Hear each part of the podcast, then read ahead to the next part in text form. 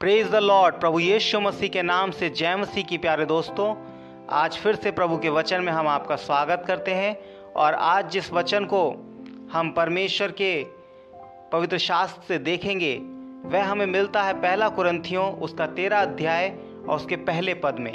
यहाँ पर इस प्रकार से लिखा है, यदि मैं मनुष्यों और स्वर्गदूतों की बोलियाँ बोलूँ और प्रेम ना रखूँ तो मैं ठन ठनाता हुआ पीतल और झनझनाती हुई झांझ। हूँ मेरे प्रियो, हो सकता है आज हम एक उद्धार पाए हुए व्यक्ति हों। हमने प्रभु का पवित्र आत्मा पाया हो और हम अन्य अन्य भाषाएँ बोलते हों। हमारे जीवन से भविष्यवाणियाँ होती हों।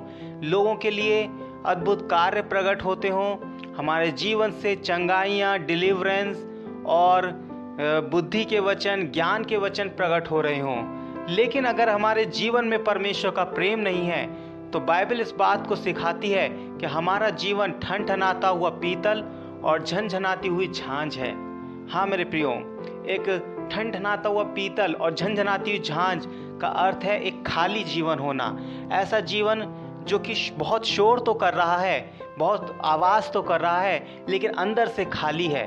मेरे प्रियो, हमारे जीवन में एक भराव होने के लिए परमेश्वर का प्रेम हमारे जीवन में होना बहुत ज़रूरी है। आज मसीह जीवन में जिस बात की सर्वाधिक ज़रूरत है, वह परमेश्वर का प्रेम। आज प्रभु हमसे प्रेम की डिमांड करता है। प्रभु चाहता है कि हमारे जीवन में परमेश्वर का प्रेम पाया जाए। एक बनावटी प्रेम नहीं, एक खुद के एफर्ट से लाया गया प्रेम नहीं, बल्कि परमेश्वर का प्रेम जो कि परमेश्वर के जीवन से फ्लो होकर हमारे जीवन में आता है और हमारे जीवन से फ्लो होकर दूसरों के जीवन में जाता है।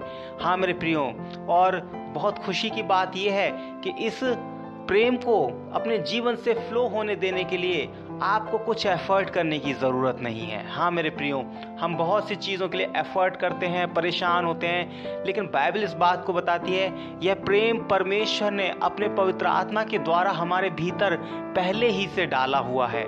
हाँ मेरे प्रियो, ऐसा नहीं है कि इस प्रेम को आपको कहीं से लेकर आना है, इसको कहीं से अपने जीवन में मेहनत करके कल्टीवेट करना है। नहीं, बल्कि ये पहले से ही आपके जीवन में है। बस आपको प्रभु के साथ बैठना है। जब आप प्रभु के साथ बैठेंगे, उसके वचन में, प्रार्थना में समय बिताएँगे, परमेश्वर का ये प्रेम आपके जीवन से फ्लो होना शुरू हो जाएगा।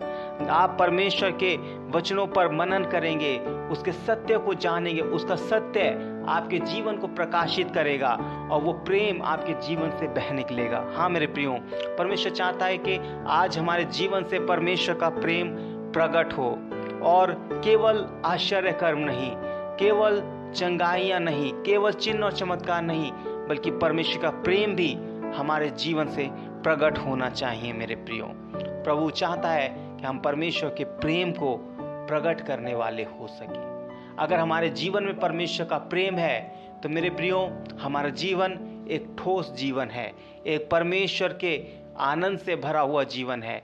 लेकिन यदि हमारे जीवन में प्रेम नहीं है तो हमारा जीवन खाली है। मेरे प्रियो, मैं चाहता हूँ कि आज परमेश्वर आपके जीवन को अपने प्रेम से भर दे।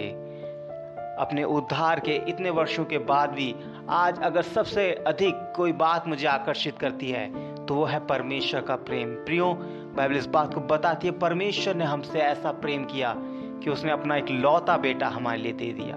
सचमुच मेरे प्रियो परमेश्वर हमसे बहुत प्रेम करते हैं और उसी प्रेम से हमने भी दूसरों को प्रेम करना है। परमेश्वर का वचन हमें सिखाता है, जैसे मैंने तुमसे प्रेम किया, वैसे ही तुम भी दूसरों से प्रेम करो।